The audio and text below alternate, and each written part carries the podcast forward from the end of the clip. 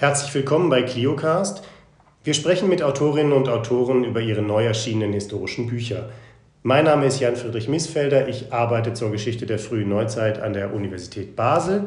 Und heute habe ich das Vergnügen, mit Evelyn Sarka über ihr 2022, also Ende letzten Jahres, im Böhlau Verlag erschienenes neues Buch Sinn für Gespenster, Spukphänomene in der reformierten Schweiz von 1570 bis 1730 zu sprechen.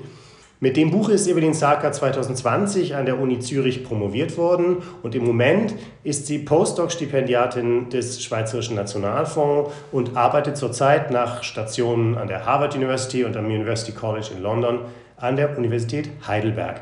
Evelyn Sarka, herzlich willkommen bei ClioCast. Herzlich willkommen auch an dich, ja, und danke, dass ich hier sein darf.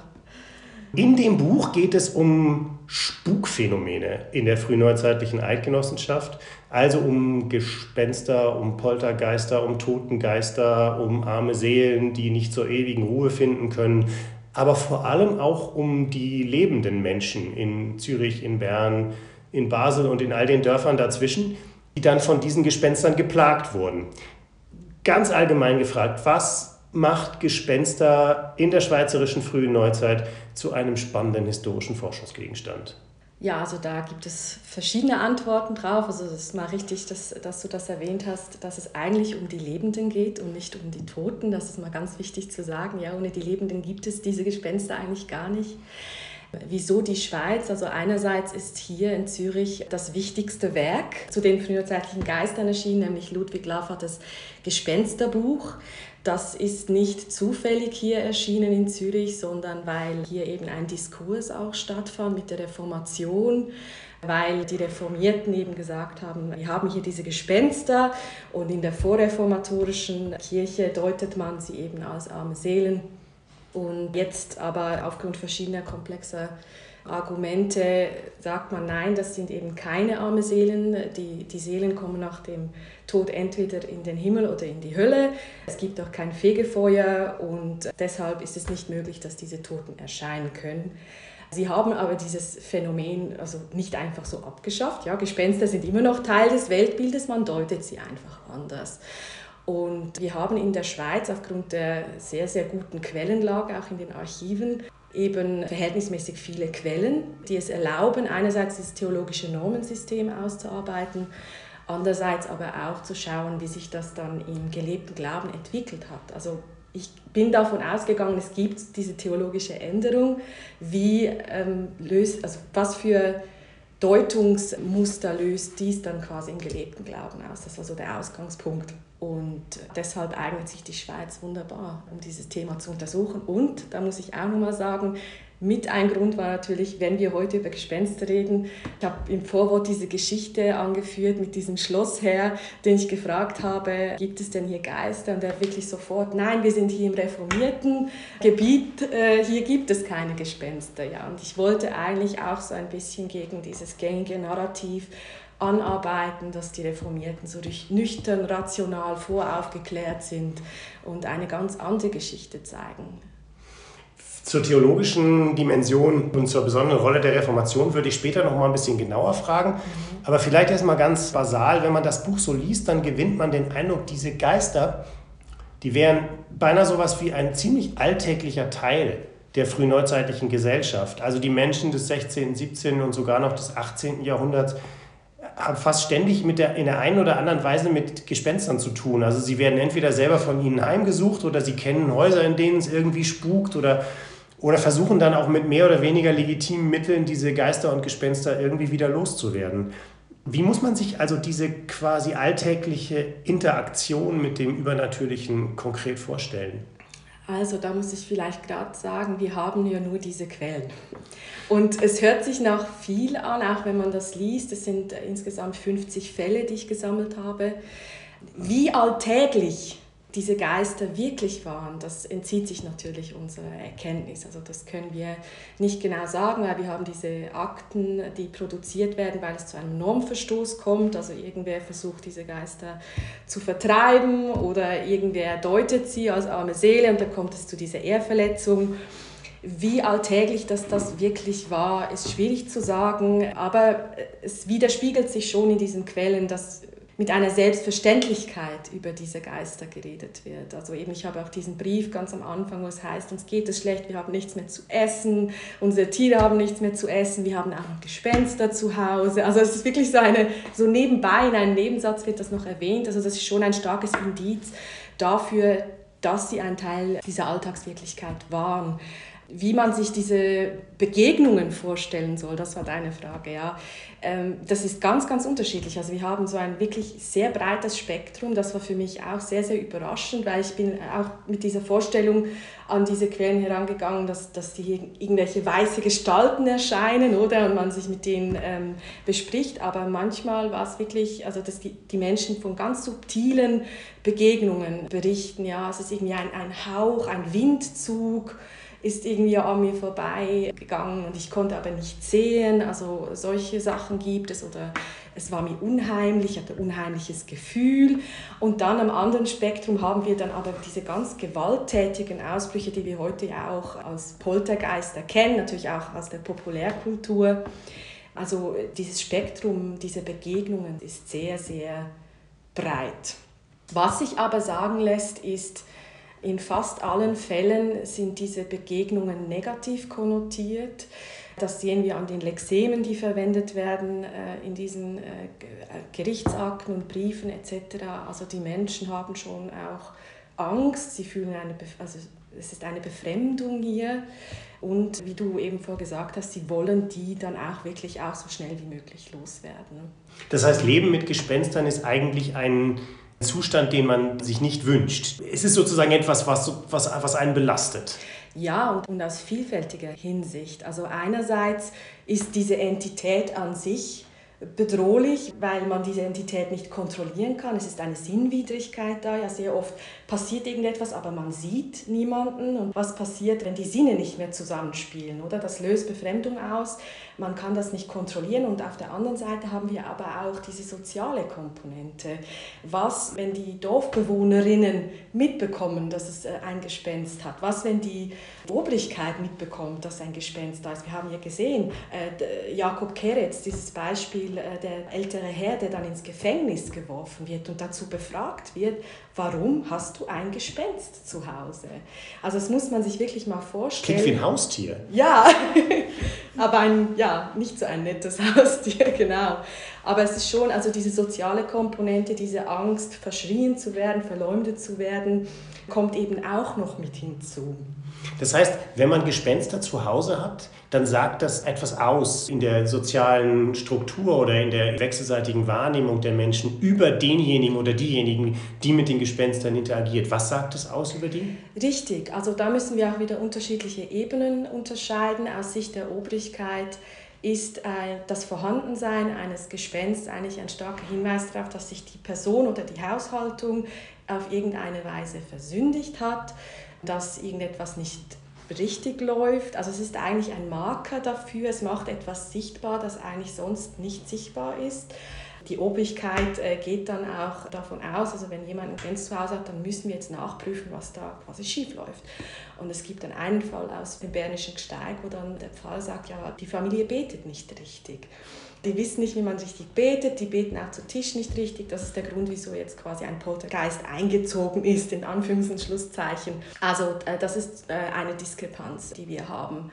Dann gibt es noch die Versuchung, dass jemand versucht wird. Das ist eigentlich, sage ich jetzt mal, die netteste Variante, weil man da einfach sagen kann, Gott hat mir dieses Gespenst geschickt, um mich zu versuchen. Ich habe eigentlich nichts falsch gemacht, aber ich nehme das jetzt als Anlass, um mich zu bessern, um Buße zu leisten.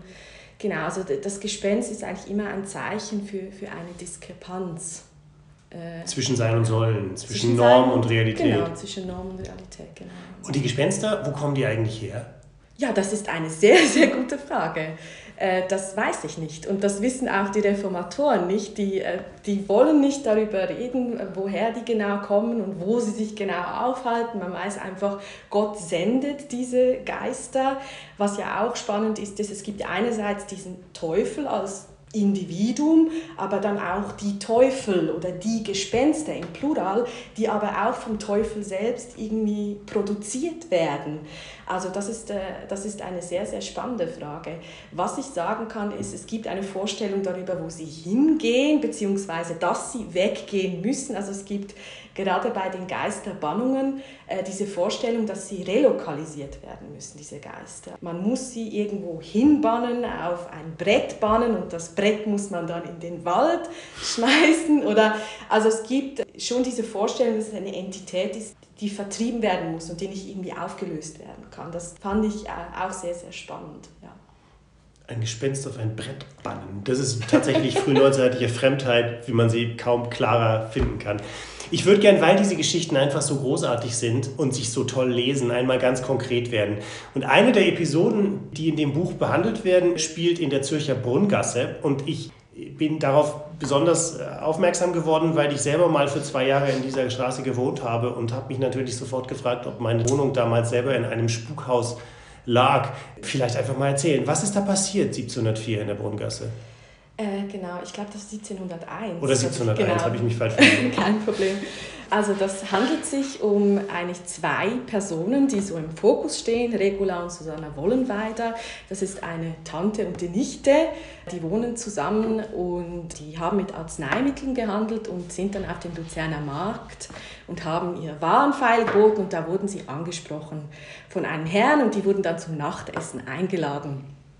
Und die gingen dann zu diesem Abendessen und da waren eben auch katholische Priester anwesend. Und man hat dann irgendwie angefangen, natürlich wie das so ist, ja, wenn wir Reformierte und Katholiken an einem Tisch haben, angefangen über theologische Sachen zu diskutieren. Und dann kam man auch am Schluss auf die Gespenster und die Katholiken haben eigentlich den Reformierten oder also sie, sie reden von Calvinisten, ja, in Anführungszeichen, gesagt, ihr glaubt ja nicht an Gespenster, was ist das, das geht ja gar nicht. Und die Frauen haben dann aber ziemlich schlagfertig auch, das hat mich auch sehr, sehr überrascht, wirklich auch mit diesen theologischen Argumenten zurück äh, argumentiert und gesagt, äh, nein, es ist nicht möglich, bei Gespenstern handelt es sich eben um den Teufel und nicht um arme Seelen. Das war dann so eine Auseinandersetzung, die sind dann nachher wieder nach Hause an die Brungasse, die haben an der Brungasse gewohnt. Und irgendwann begann es dann zu poltern im, im Haus, ja. Und ähm, also es gibt unterschiedliche Phänomene. Es gibt auch diesen, diesen Hauch vom, vom Wind, der irgendwie da durch den Kopf fährt. Äh, manchmal sieht man auch komische Gestalten vor dem Haus und dann auch noch schwarze Vögel, die vor dem Fenster rumfliegen. Also, also wir sehen hier auch exemplarisch Spuk, das Spukphänomen als ein multisensorisches Ereignis. Und die eine sieht dann auch noch ihre verstorbenen Verwandten, die dann plötzlich im Zimmer rumstehen. Also ganz, ganz viele verschiedene äh, Phänomene. Und äh, was eben auch so schön ist an, diesem, an dieser Geschichte, ist, dass sie eben dann sich überlegen, diese beiden Frauen, okay, woher könnte das jetzt kommen? Und das ist eben so exemplarisch für, für die Gespenster für die Neuzeit, dass man sich fragt, okay, warum haben wir dieses Gespenst oder diese Poltergeister jetzt bei uns zu Hause? Und dann, dann überlegen sie sich, okay, wir waren doch in Luzern und haben mit diesen Luzernern äh, da über die, genau über dieses Thema diskutiert. Ja? Und gleichzeitig haben sie dann auch noch einen Brief erhalten von, von einem Kaplan, der eben sagt, und geht es ihnen auch äh, sehr gut an der Fasnacht. Und sie sagen eben, seit diesem Brief hatten wir keine Ruhe mehr. Also es wirkt dann so nachrationalisierend, dass man sich dann überlegt, okay, was ist passiert, wieso sind diese Geister da? Und das wird dann wirklich explizit verknüpft mit diesem Konflikt, den sie da in Luzern hatten.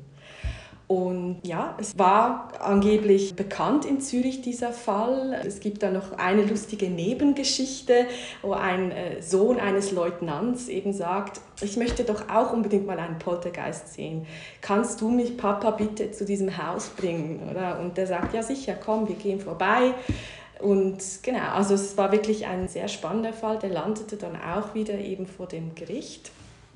Und die Frage, was jetzt hier eigentlich los ist, und eben, dass es 1701, also relativ spät, da ähm, argumentieren dann die weltliche Obrigkeit, die sagen dann, hm, also wir sind uns da nicht ganz sicher, ob es da wirklich einen Poltergeist gibt oder nicht. Es könnte ein, ein Wahn sein, also eine, etwas Eingebildetes. Aber falls es wirklich so sein sollte, dass es, ein, äh, dass es hier ein Gespenst hat, so sollen die Frauen zu einem nüchternen Lebenswandel animiert werden, also durch die Geistlichen dann.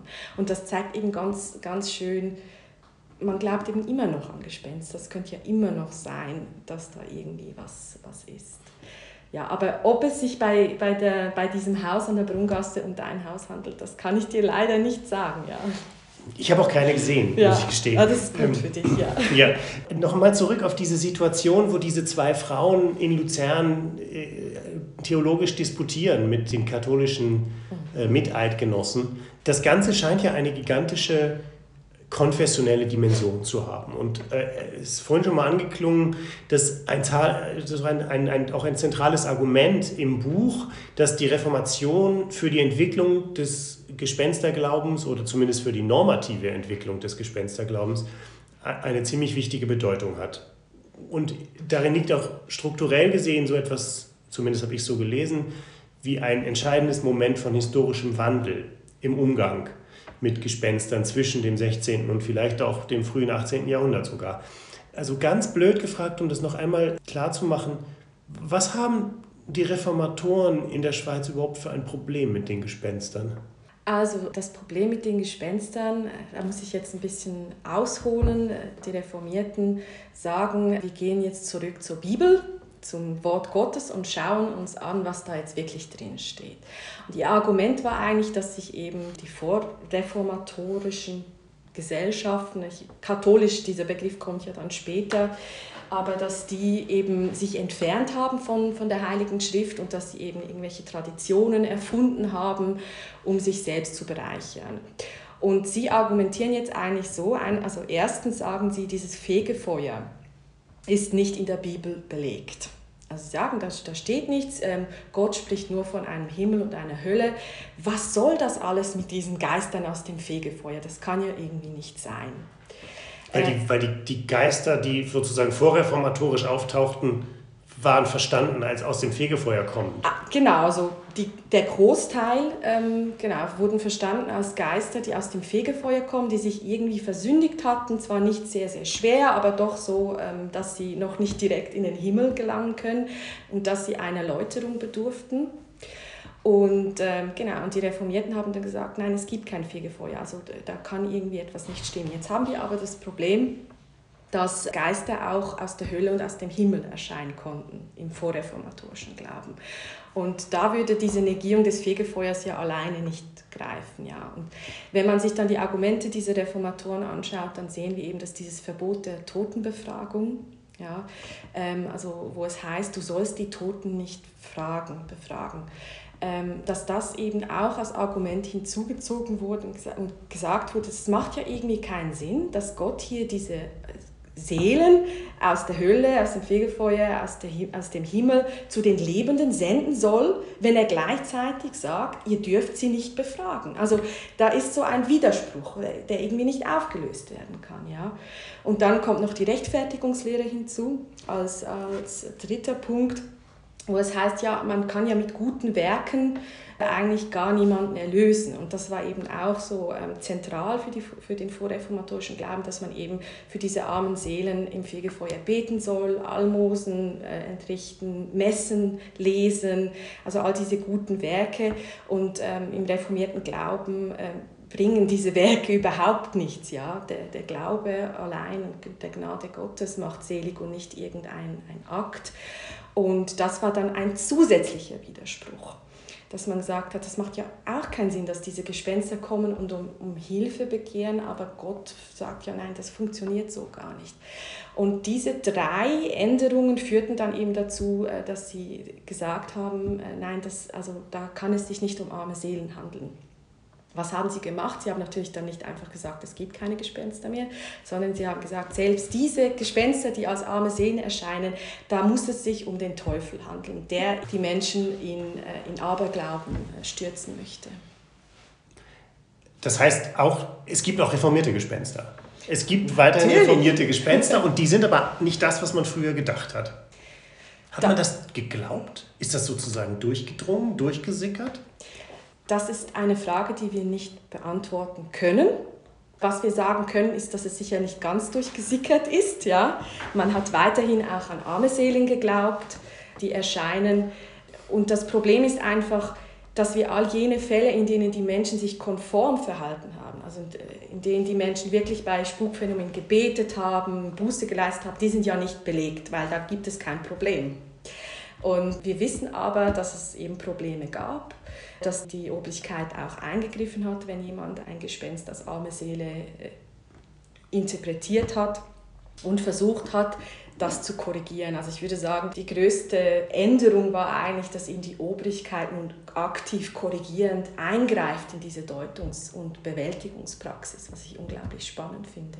Aber was sagt uns das eigentlich, so ein Befund, dass man eigentlich seit der Reformation, also seit dem mindestens mal Mitte, Mitte 16. Jahrhunderts bis Anfang des 18. Jahrhunderts immer noch nicht so weit ist, dass die Leute wirklich mal gecheckt haben, dass es keine armen Seelen gibt. Und wenn selbst die Damen in der Brunngasse noch irgendwie ihre Verwandten da rumstehen sehen als Geister, dann ist das doch extrem bezeichnend oder ist es, ist das bezeichnend dafür, dass sozusagen so eine reformierte Kultur sich nur in Grenzen durchsetzt. Was bedeutet so ein Befund für die frühneuzeitliche Geschichtswissenschaft oder auch für die Reformationsgeschichte? Überschätzen wir da den kulturellen Impact der Reformation total bisher?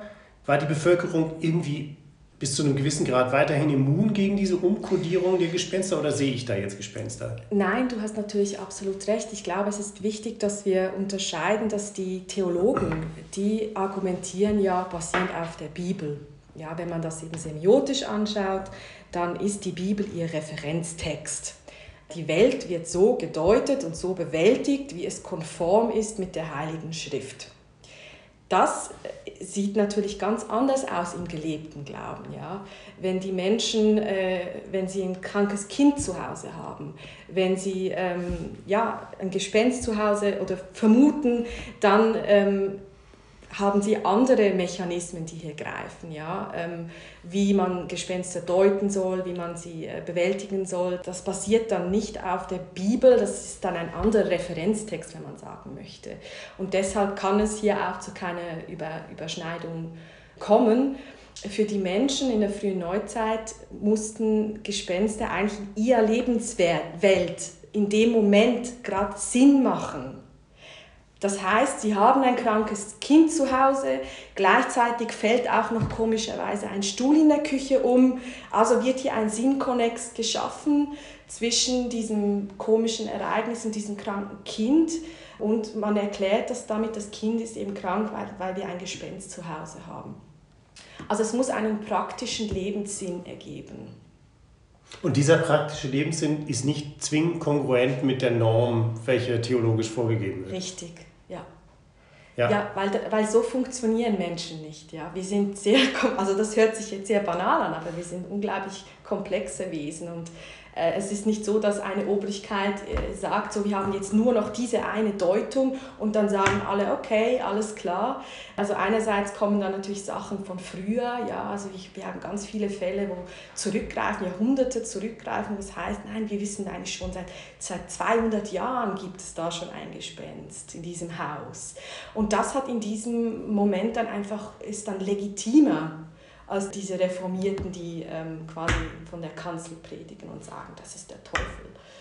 Wenn man das liest, das Buch und die Geschichten jetzt sozusagen auch nochmal so, so Revue passieren lässt, die da geschehen sind, habe ich den Eindruck, es gibt auch so etwas wie eine historische Entwicklung in der Expertise für Gespenster. Mhm.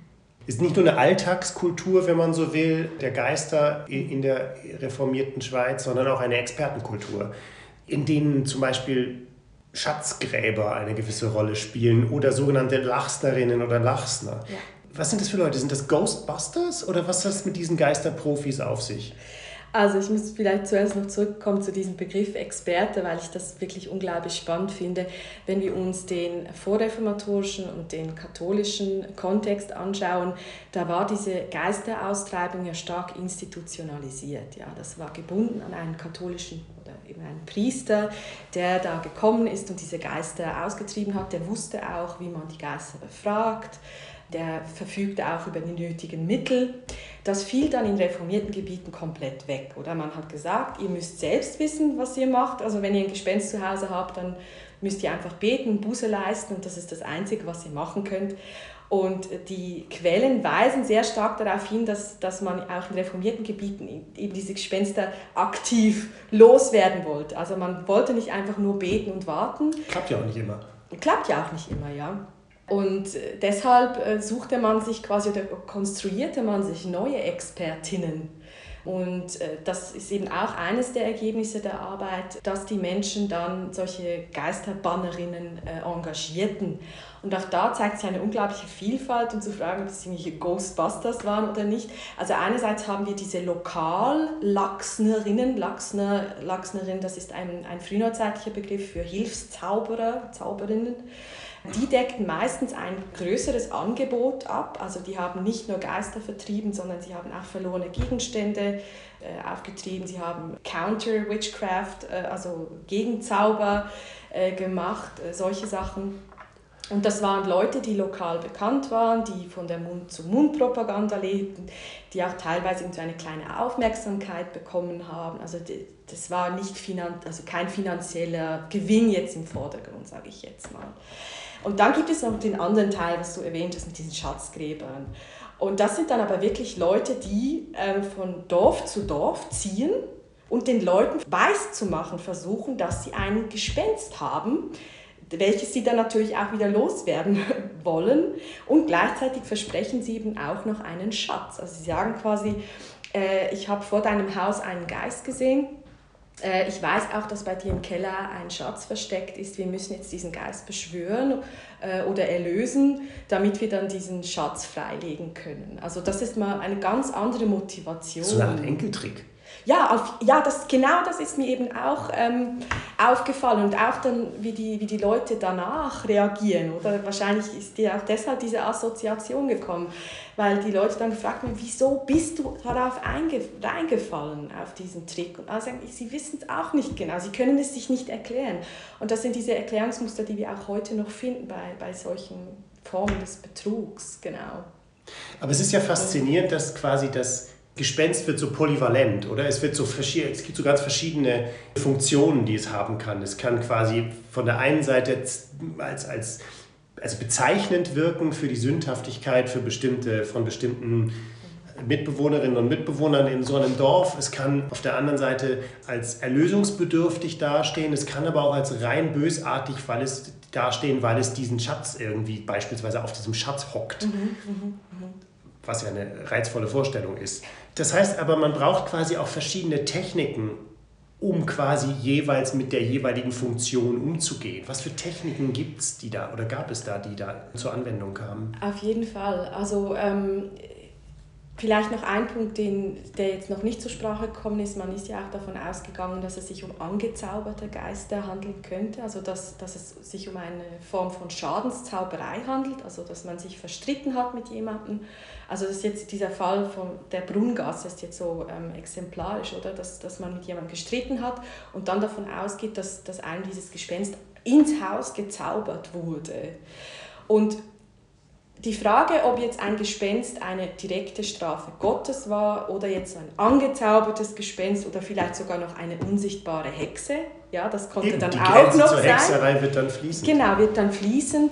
Das war natürlich unglaublich wichtig, dass du, äh, die, das herauszufinden, weil ein, eine unterschiedliche Bewältigungspraxis dann gefordert war. Ja, bei, äh, bei angezauberten Geistern musste man die Hexe oder die, den Zauberer ausfindig machen, weil es ja eine Form von, von Schadenszauberei war.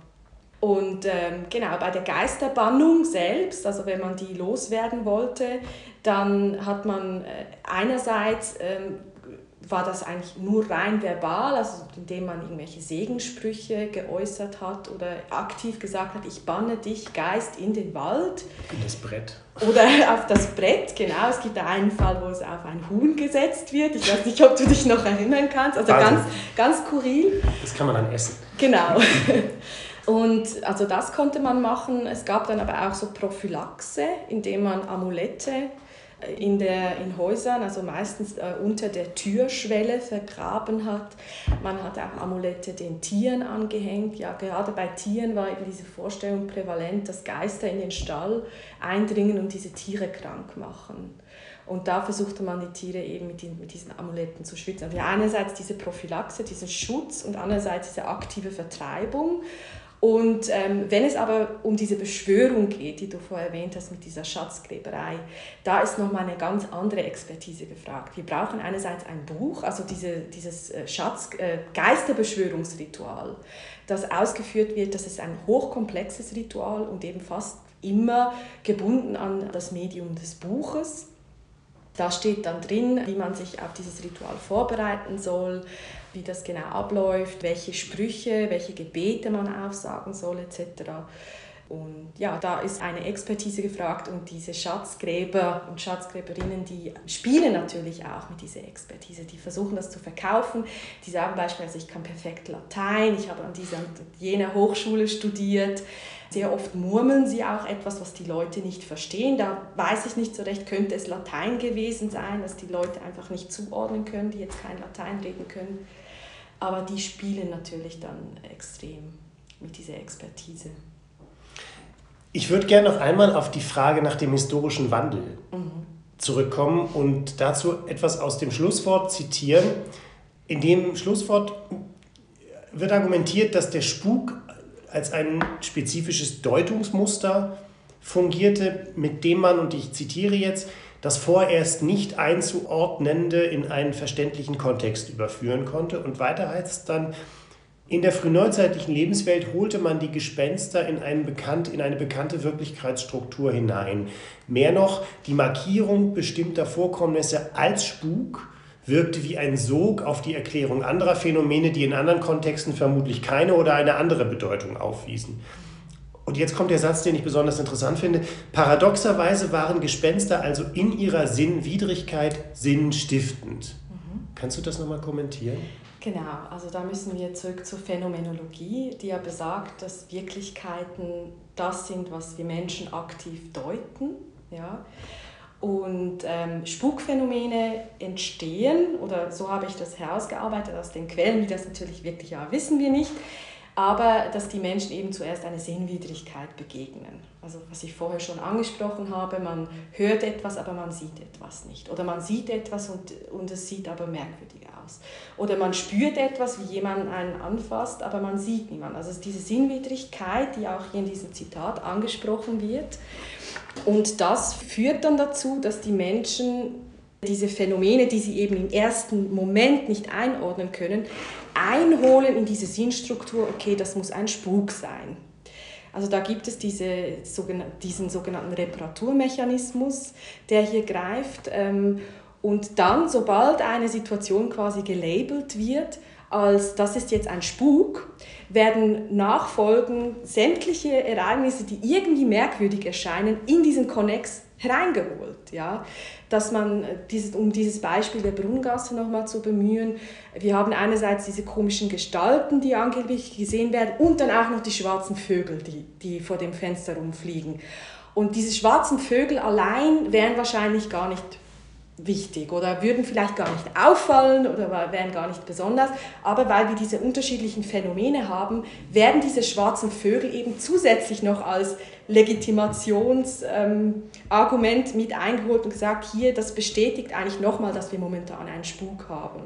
Äh, und damit meine ich, dass mit dieser Sinnwidrigkeit, sie sind gleichzeitig sinnwidrig und sinnstiften, das muss man sich prozessual vorstellen. In einem im ersten Moment wirken sie befremdend, sie wirken, äh, eben man kann es nicht zuordnen, aber dann im zweiten Schritt, sobald man sagen kann, das ist ein Gespenst, das ist ein Spuk, dann wirkt es dann wieder unglaublich sinnstiftend. Dann erklärt es eben auch das kranke Kind zu Hause oder diesen Konflikt, den man mit der angeblichen Hexe hatte. Also das finde ich ja so unglaublich spannend an, an, an den Gespenstern. Abschließend würde ich gerne noch mal ein bisschen über die Technik des Buches und vielleicht auch über die Argumentationstechnik sprechen.